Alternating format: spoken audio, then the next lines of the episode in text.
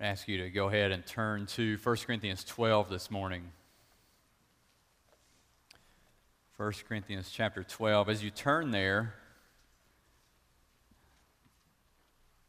I will share with you a, a moment of poor decision in my life. I was a senior in high school, and in high school, my primary objective was to hunt or shoot anything I could.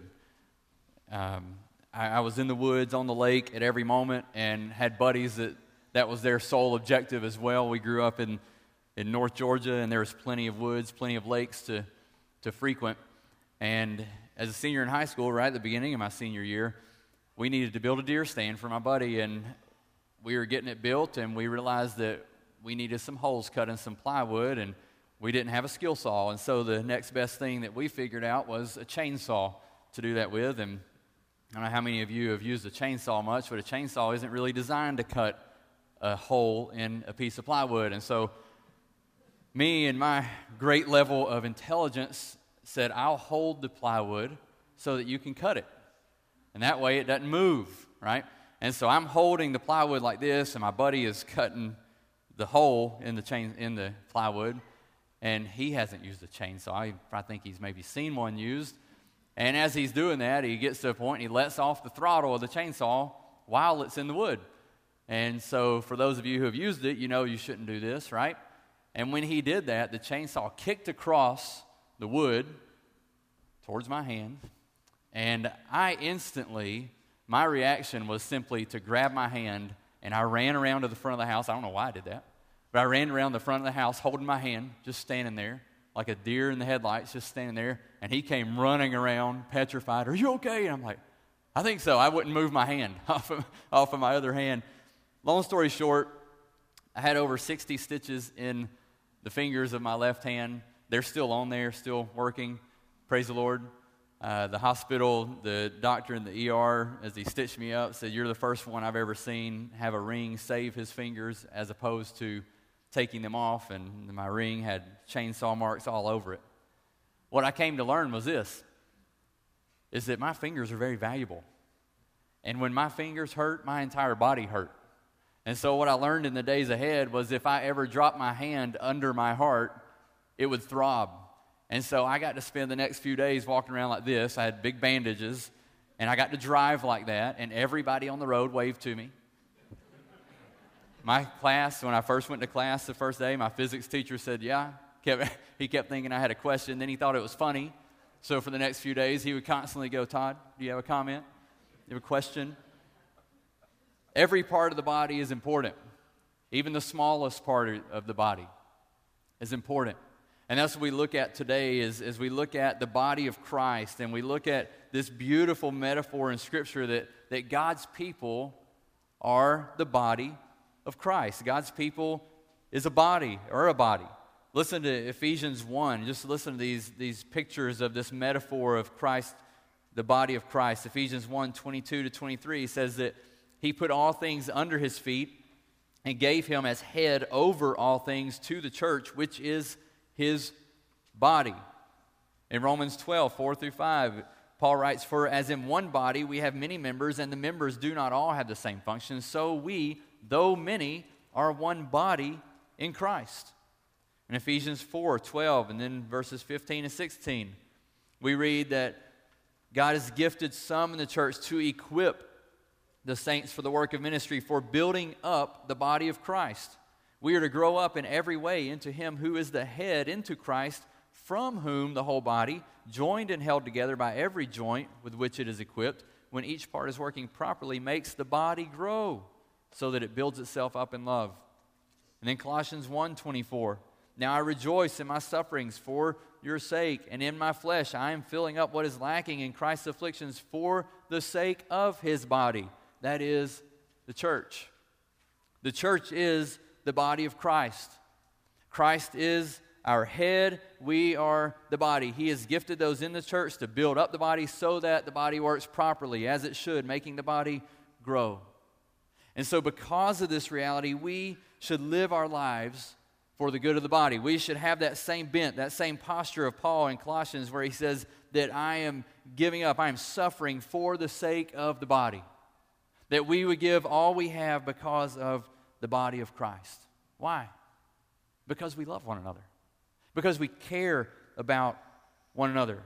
The individual parts of the body care about one another. Every inch of my body cared about my ring finger and middle finger on my left hand in that moment. Every ounce of me cared about my hand. We care for one another because we love one another.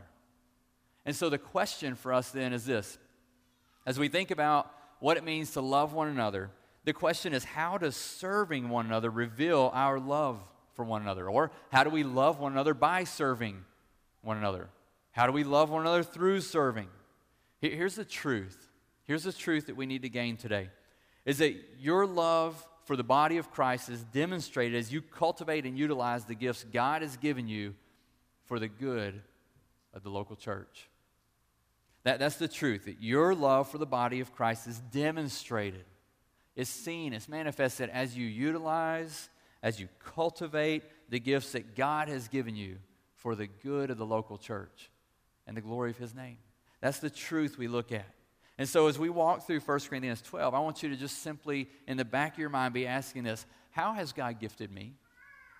How has God gifted me? I don't want you thinking about how God, God has gifted other people. I want you to be asking, How has God gifted me? And then, secondly, in the back of your mind, I want you to be thinking and asking, How am I utilizing my gifts for the good of this local body?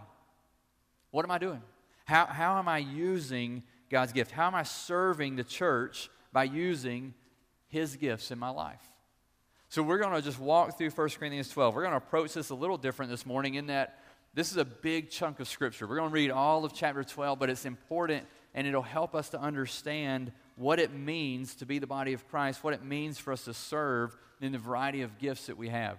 And so we're going to walk through and just kind of comment as you go. And so you may, if you're a, a Bible marker, just have your pen ready and you can mark up your Bible as you go. Uh, keep your finger there, and we'll just kind of walk through it, and then we'll come back together, and I'll give you six things that pull it all together that we should have seen in that. Okay? So let's read in 1 Corinthians 12 this morning. Paul begins by saying, Now, concerning spiritual gifts, brothers, I do not want you to be uninformed. You know that when you were pagans, you were led astray to mute idols, however, you were led. Therefore, I want you to understand that no one speaking in the Spirit of God ever says Jesus is accursed. And no one can say Jesus is Lord except in the Holy Spirit. So, as, Paul starts here in verse 1, this now concerning, he's moving to a new section. He's moving to a new subject matter. And he says, concerning spiritual gifts, he's getting into this passage. It'll, it'll take him through chapter 12 all the way through chapter 14. And, and essentially, what Paul's doing here is he's contrasting life as they know it. You used to know what it was like to be a pagan, a, an idolater, what it was like before Christ. And now I want you to be clear on what it looks like to live as a believer, as a follower of Christ. I want you to know that at one time you, you just kind of went your own way and you defined what it meant to be spiritual. But that's not the case. Now God works right? To, he says to confess Jesus as Lord is a, is a work of God in your life, and, and God's work always leads to God's glory, is essentially what he's saying here. Kind of a summary. Tom Schreiner, New Testament theologian, wrote that the contrast between cursing Jesus and confessing him as Lord is introduced because Jesus' lordship is the criterion for the spiritual experience. That we, we live in a land, there's a lot of spirituality, there's a lot of claims of what it means to be spiritual, right? We see that everywhere. We see spiritual people. People are okay with spirituality. People don't tend to be okay with Jesus, with Jesus as Lord, the, the confession that Jesus is Lord. And Paul's saying, listen, you need to understand that, that no one speaking in the Spirit of God says that Jesus is a curse. The Spirit is never going to lead you to say that. We don't define what we say, the Spirit defines what we say, and the Spirit leads us to confess that Jesus is Lord. And so right away you have to ask, do I confess Jesus as Lord of my life? Is that the, is that the theme of my song? Is that, the, is, that, is that what my heart is tuned to sing, that, that Christ is Lord? Is that the confession of my mouth, the belief of my heart, the focus of my mind, that Jesus is Lord? If it's not, then the call of the gospel is to repent and believe in Christ. The call is to turn from your life of sin and turn to Christ, to turn from serving you as Lord, as Master, to serving Christ as Master, as Lord. He is the only one who is sufficient to save.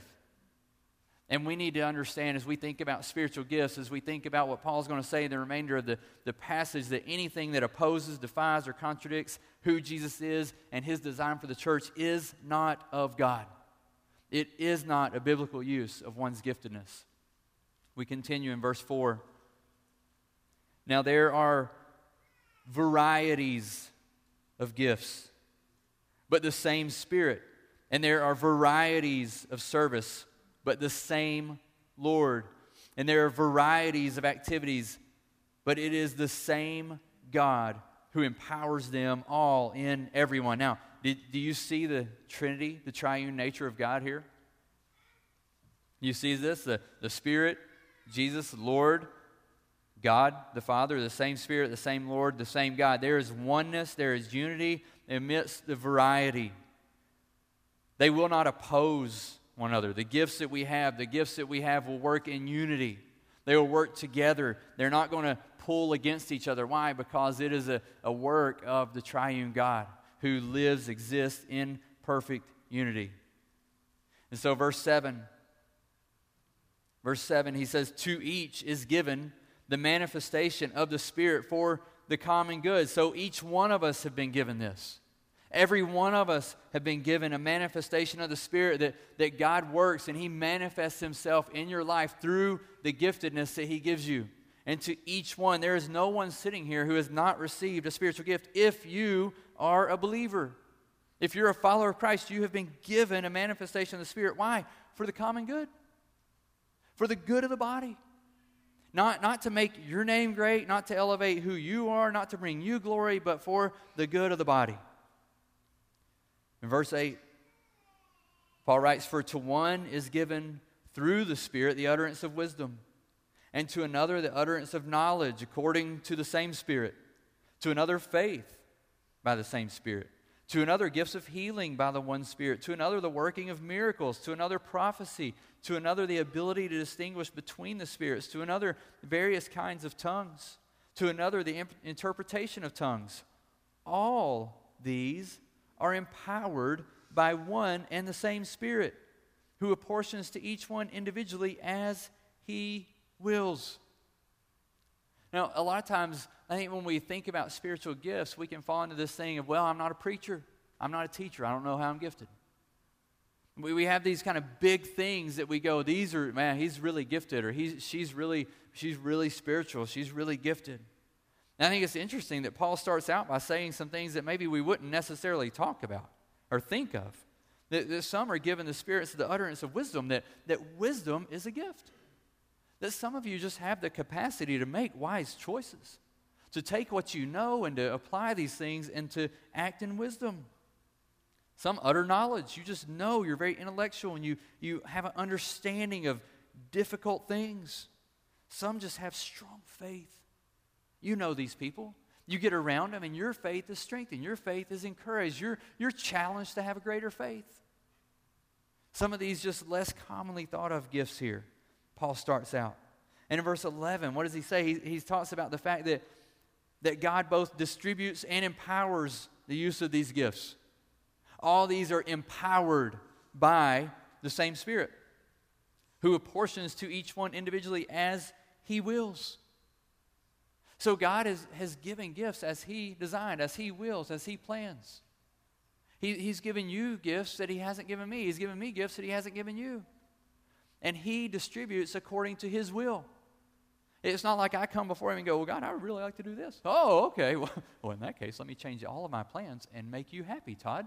That's not what God does. God distributes gifts according to His will and His purpose.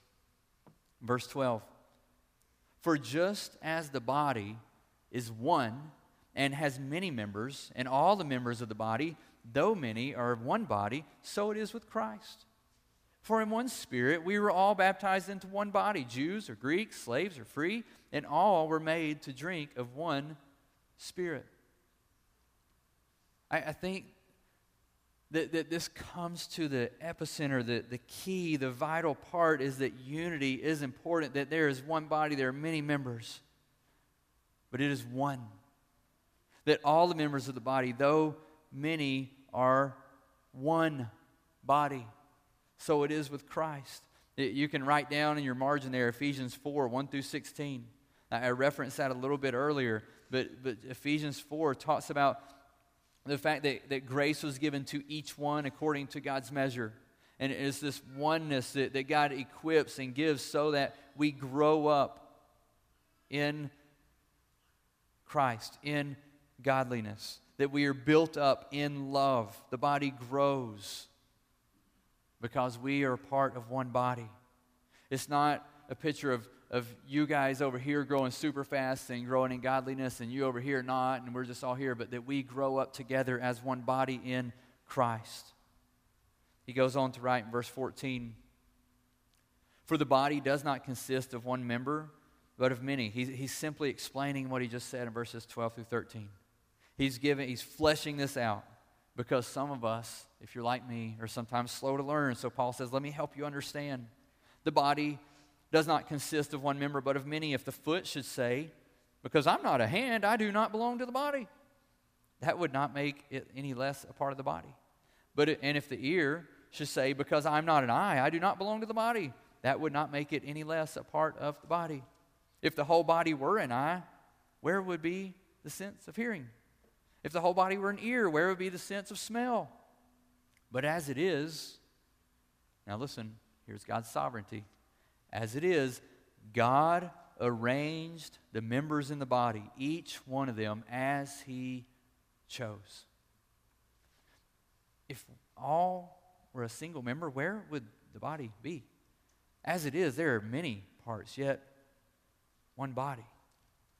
There's a beautiful, beautiful diversity, a beautiful diversity in the body of Christ.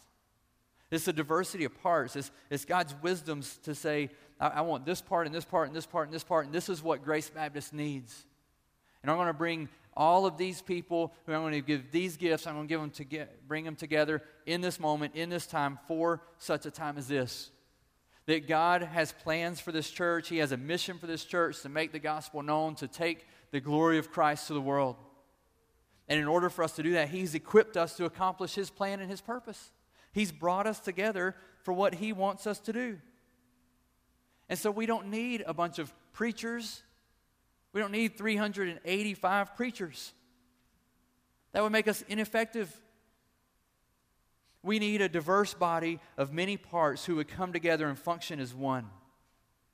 He writes in verse 21 the eye cannot say to the hand, the eye cannot say to the hand, I have no need of you nor again the head to the feet. I have no need of you.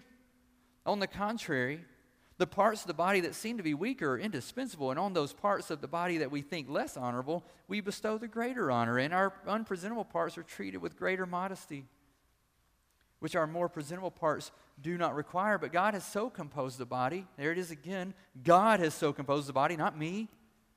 God has so composed the body, giving greater honor to the part that lacked it that there may be no division in the body, but that the members may have the same care for one another. If one member suffers, all suffer together.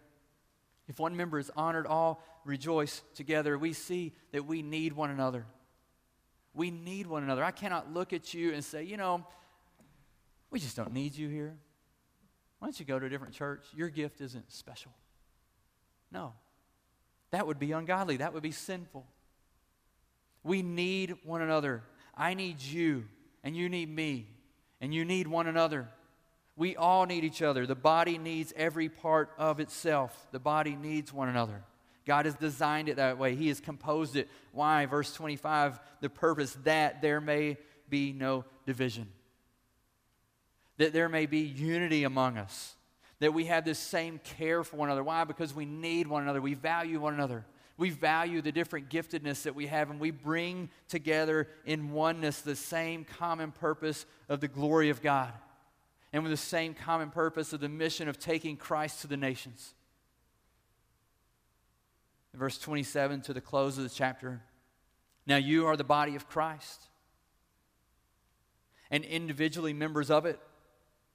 And God has appointed in the church first apostles, second prophets, third teachers, then miracles, then gifts of healing, helping, administrating, and various kinds of tongues. Are all apostles? Are all prophets? Are all teachers? Do all work miracles? Do all possess gifts of healing? Do all speak with tongues? Do all interpret? But earnestly desire the higher gifts, and I will show you a still more excellent way. Now, what is that more excellent way? We've already talked about it. 1 Corinthians 13, what does he go? He says, I will show you a more excellent way. And what does he go into? How we love one another. We love one another by exhibiting our gifts, by demonstrating our gifts, by using our gifts, by serving one another. That love is the more excellent way. That Jesus says, I'm going to give you another commandment, a new commandment. What is that new commandment? That you love one another as he loved us. This is review here, right? That we would have that love for one another. And so let me, let me just bring all this back around. We sat here, we went through the passage. Let me just give you six truths that, that give us, that, that we should have taken from that. Maybe that's the way we say it. Six truths that we should have taken from that chapter very quickly here. Number one is that we need to understand that there are a variety of gifts in the body of Christ.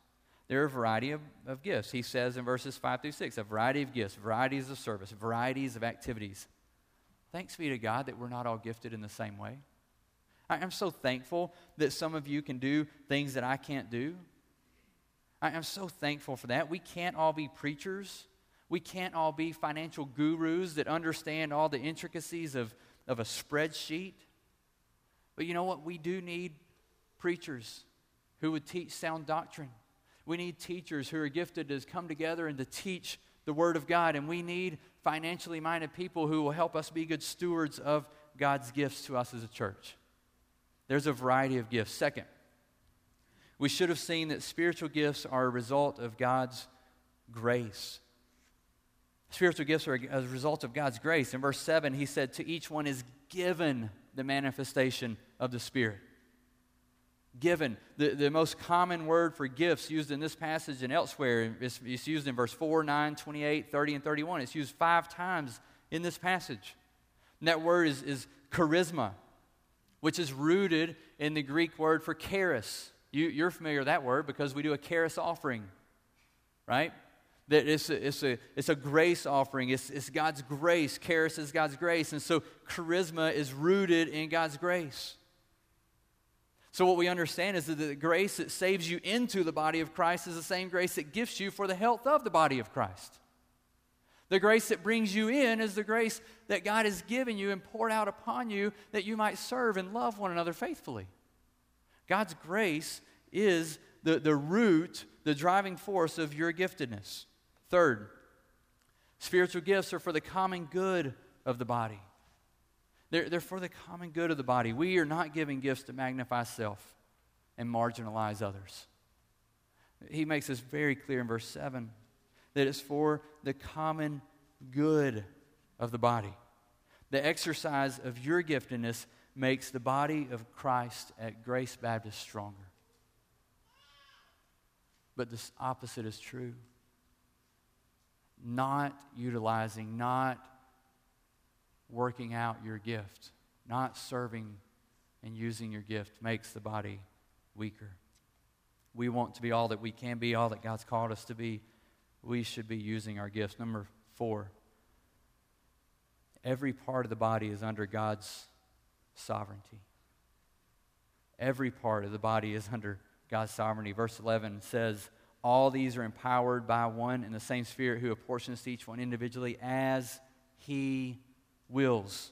Verse 18, God arranged the members in the body, each one of them as he chose. Ephesians 4 7, but grace was given to each one of us according to the measure of Christ's gift. It is God's plan, it's His wisdom that He's gathered and gifted us to do exactly what He intends in and at and through Grace Baptist. He brought you here for a purpose. I, I think that should encourage us. That should encourage you that, that you're a part of the body of Christ for a reason, that, that He gave you the gift He gave you for a reason. That you don't need to be sitting back and go, man, I wish I could do this or that. You need to be sitting back and go, man, God has gifted me for this, and that means there's a purpose for that at this church. that when I do that thing that God's gifted me to do, then it's going to build up the body of Christ. And in so doing, we're going to be who God's called us to be nothing less, nothing more. That's our desire, that's our longing, is to be who God has called us to be. Now, one of the rich blessings we have when we talk about the fifth point is, is that we are blessed musically as a church. We are blessed with an incredible worship team. So when we think about, you know, I said that I think the thing that brings us in and kind of the epicenter, the point of these passages is, is um, verse 12 and 13. Just as the body is one and has many members, all the members of the body, though many, are one body. There's unity. So, fifth is that spiritual gifts are to build unity in the body, and unity produces a beautiful sound. I want you to hear that sound. Listen to the beautiful sound that unity produces.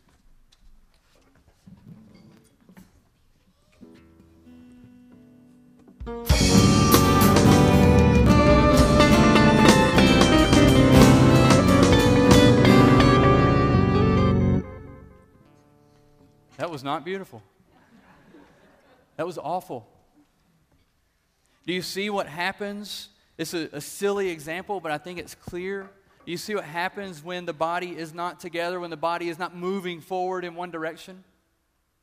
When, when we don't fulfill and use our giftedness? We sit back and, and maybe we say, I want to play my song and I want to play it as loud as I can.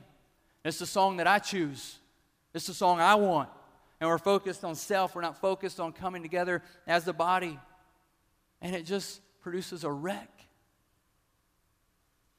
It doesn't do what it's designed to do. But when we come together in unity, when we come together as one, it is a beautiful melody unto the Lord. It is a beautiful sound unto the world that there is no division but we stand as one in Christ and we exist to proclaim Christ. And finally, every part of the body is important. Every part of the body is important. Verses 14 through 26, Paul drives home this point. It, it, matters not if you're an upfront person or behind the scenes. It matters not if you teach a class or mop a hall. It doesn't matter if you are a library of theological knowledge or a tool belt of mechanical skills. Every member is important. Every one of you is important. Be encouraged by that. Listen, 1 Corinthians 12 paints a beautiful picture of who we are as the people of God. But 1 Corinthians 12 is more than just a painting to be hung on the wall and admired. It is a picture of a body that needs to be fed, fueled, and put into action for the purpose and the mission that God gave us. So we do not sit back and admire our gifts. We seek to use our gifts. We do not stare at one another and go, wow, look at them serve. No, we serve together. We come together. 1 Corinthians 12 is a study of the body of Christ, but it's not a mere anatomy lesson. It's not something that sits on the table like a cadaver where we all gather around and look at the anatomy of it and go, oh, wow, look at that. That's great. No, it's, it's more of a, a, a, lesson in physiology or kinesiology, where we look at this as a picture of how the body works and functions and moves to achieve what God has called it to achieve. That's what 1 Corinthians 12 is. This is a picture of who we are. It, it's, a, it's a study of the various parts of the body functioning as one. It, it is not a picture of how most of the body works well, except that one foot that just kind of drags along. It, it's, a, it's a picture of the body working, working together. It's not a picture of the, the body that works together except for that one rebellious limb that's like flailing around helplessly and recklessly. No, it's a, it's a picture of the body as one. You saw my body throughout the sermon. We, it, my, my body functioned as one. How strange it would look if I had this arm just flailing around, smacking me upside the head, throwing my papers on the floor. And unfortunately, that happens in the body. This is not God's design. God's design is that we work together as one, we come together as one. It is a picture in 1 Corinthians 12 of the beauty of the oneness of the body of Christ working together for the glory of God. Be encouraged by this, be built up by this, that you are a part of the body and God has a plan for you, but don't just be encouraged. Let 1 Corinthians 12 drive you to be committed to loving one another and serving one another. Don't, don't be the one that's just a taker from the church. Be a giver. Don't be the one who just uses your gift everywhere but the body. Don't be the one that works tirelessly to use the things you're gifted in outside and you come in here and you just don't have anything left. You come and you sit. You've been gifted, why? For the purpose of God's glory and for the good of the body. Use it here. Use it there. That's great. But don't not use it here. I would appeal to you to apply what you hear today. How do you do that? Identify what your gift is, cultivate that gift, and utilize that gift. Apply it. Be a doer of the word. You identify the ways God has gifted you. What are the things that He's given you an interest in, a special ability in? Well, what are the, the ways that, that, that God has gifted you that you go, man, I, I don't know why I'm good at that. I just am. I don't know why in the world I can take up a piece of brass and make it sound incredible. But praise the Lord that God has gifted Drew Shannon to be able to play a trumpet. What a beautiful, beautiful gift that is. Identify what your gift is, cultivate them. Cultivate it, utilize it in the body. How do you do that? By serving, by doing it. If you don't know, test the water, stick your foot in the water. Is the pool cold? I don't know. Jump in. Do what God has called you to do. So, what does that mean? For some of you, it means that you need to consider becoming a covenant member of grace, that you need to consider coming into the body that you might use your gifts here in this body. For, for others of you, it simply means that you're going to say, you know what, I'm tired of just coming and listening and leaving. I want to be involved, I want to be engaged in ministry. Now, I know right now, I mean, we're sitting here and I'm looking at a bunch of face masks and we don't get to do things like we normally want to do or we usually get to do. And so our, our ministries are kind of scaled back right now. But you know what? Maybe God's saying, hey, listen, I'm going to give you a time to sit back and take a deep breath so that you can get ready for what I'm about to do. Why don't we use this time to prepare and say, hey, I can do this, this, let's get ready. And so when we can go, we go, and we go hard for the glory of God. So come talk to us. Come talk to a pastor. Let us help you. Let us think through and go, okay, here's some opportunities we have. Maybe we don't have an opportunity, but God's put you here for a reason. Maybe we need to create that opportunity for you to serve. Let's do the hard work of thinking how you utilize and cultivate your gift. And finally, for some, it may mean that you turn your life to Christ, that you would confess Him as Lord and Savior of your life, and know the beauty and the blessing of living out His giftedness in your life. It's an amazing thing. Amazing thing when you realize, man, God uses that to build up His body and to encourage others. Wow. That's amazing. The first step in seeing that is seeing that Christ is the only way of salvation. That there's no other name under heaven by which man must be saved but Jesus Christ. So the first step is coming to Christ in salvation. Let's pray. Father, we thank you that you have brought us together. We thank you that you have made us one. That, God, you have assembled us exactly as you designed, exactly as you purposed. God, that you have gifted us here with a variety of gifts. I thank you for each one here. And I pray, God, that you would help each one of us to be faithful to utilize and cultivate the gift that you've given us. I thank you for that grace in our lives. God, I pray that we would leave encouraged, but God, not just encouraged, but God, compelled to, to look at how we can serve and minister to your body at grace for the good of those around us and the demonstration of our love for one another and God, ultimately, our love for you. We ask this in the name of Christ. Amen.